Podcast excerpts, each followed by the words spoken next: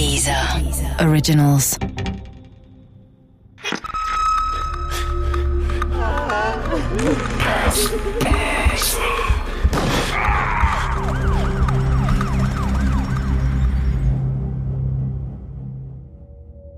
Eingemauert.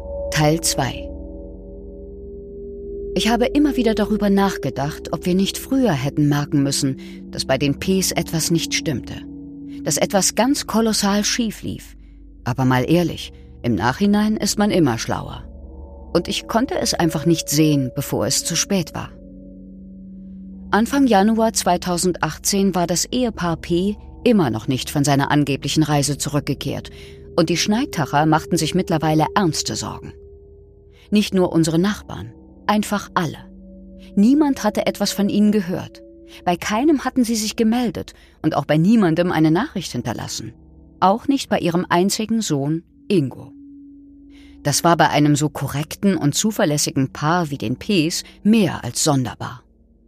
Die Ps waren, wie ich erfuhr, offenbar für ihren peniblen Tagesablauf bekannt. Man hatte sich in der Straße schon manches Mal darüber amüsiert, wie genau sie es nahmen. Jeden Morgen um halb zehn wurde der Bürgersteig gekehrt. Jeden Nachmittag um halb vier gab es Kaffee und Kuchen. Punkt. Dazwischen war natürlich auch alles klar geregelt. Ausnahmen gab es nicht. Dass diese Menschen, deren Tagesablauf so ewig gleich lief wie ein Schweizer Uhrwerk, plötzlich entschieden haben sollten, Weihnachten bei entfernten Verwandten zu verbringen und das auch noch ohne darüber mit irgendjemandem zu sprechen, konnte sich in Schneitach einfach niemand vorstellen.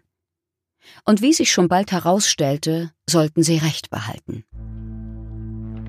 Mitte Januar, am 16. genau, wurde im Fernsehen ein Hilferuf ausgestrahlt. Ingo, der Sohn der Ps und seine Lebensgefährtin Stefanie waren offenbar mittlerweile auch alarmiert. Sie hatten das Angebot eines kleinen Lokalsenders, dem Frankenfernsehen, angenommen, in einer Videobotschaft die Öffentlichkeit um Hilfe zu bitten. Ich habe das damals rein zufällig beim Durchseppen gesehen und muss das unbedingt kurz beschreiben. Ingo und seine Lebensgefährtin Stefanie sitzen auf einer Couch im Haus seiner Eltern.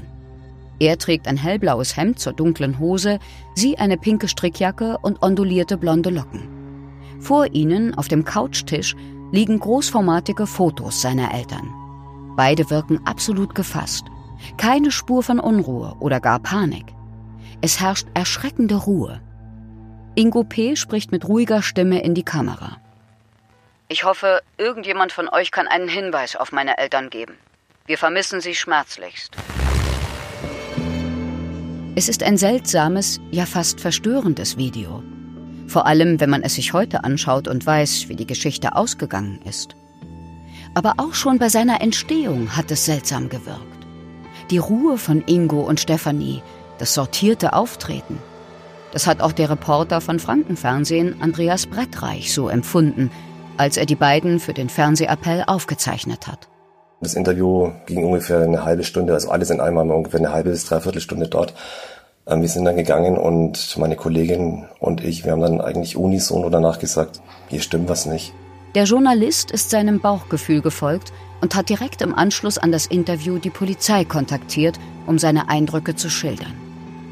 Dass die Polizei zu diesem Zeitpunkt schon längst den Verdacht hegte, dass Peter und Elfriede P. etwas zugestoßen sein könnte, erfuhr er erst später.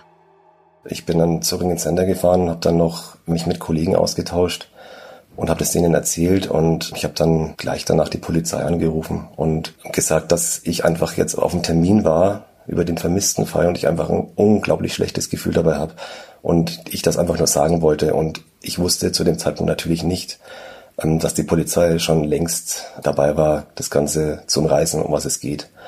Aber ich dachte einfach, ich muss es bei der Polizei melden, weil ich sowas noch nie erlebt habe vorher. Ingo hatte seine Eltern an einem Donnerstag, den 28.12.2017, bei der Polizei als vermisst gemeldet. Doch wie sich schnell herausstellte, konnte er wichtige Fragen der Beamten offenbar nicht befriedigend beantworten. Zum Beispiel, wie seine Eltern verreist waren. Waren sie mit dem Zug gefahren oder mit dem Bus? Er wusste es nicht. Und wohin genau waren seine Eltern gefahren? Mal erwähnte er Kassel, mal Polen als Reiseziel. Und zu wem waren sie gefahren? Zu entfernten Verwandten oder Bekannten, um mit denen Weihnachten zu verbringen?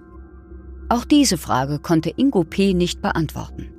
Und um ehrlich zu sein, informiere ich unsere Kinder auch nicht ständig darüber, wo mein Mann und ich uns gerade aufhalten.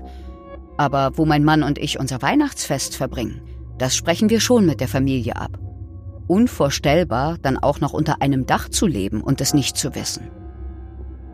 Mit dieser Ratlosigkeit hatte Ingo P. auch mein Misstrauen geweckt. Immer wieder sprachen Nachbarn davon, wie harmonisch die Familie P. gewesen sei.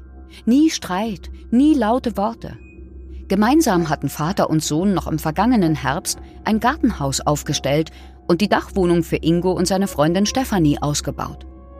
Wie konnte es also sein, dass diese liebevollen und peniblen Eltern ihrem eigenen Sohn nicht sagten, wohin sie über Weihnachten verreisten? Und noch etwas sorgte für Verwunderung. Das Wohnmobil, das die Eheleute gerne für Ausflüge ins Umland nutzten, stand unbeachtet neben dem Haus.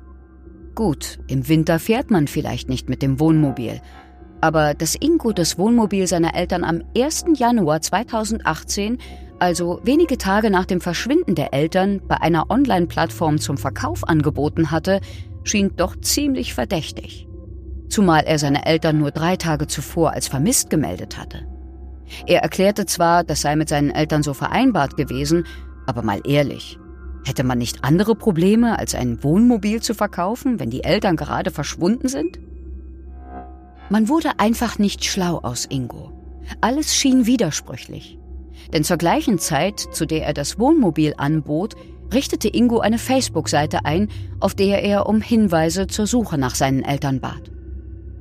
Ein paar Menschen meldeten sich sogar, aber die Ps blieben verschwunden und keiner wusste, wo sie waren. Das sollte sich erst am 22. Januar 2018 ändern.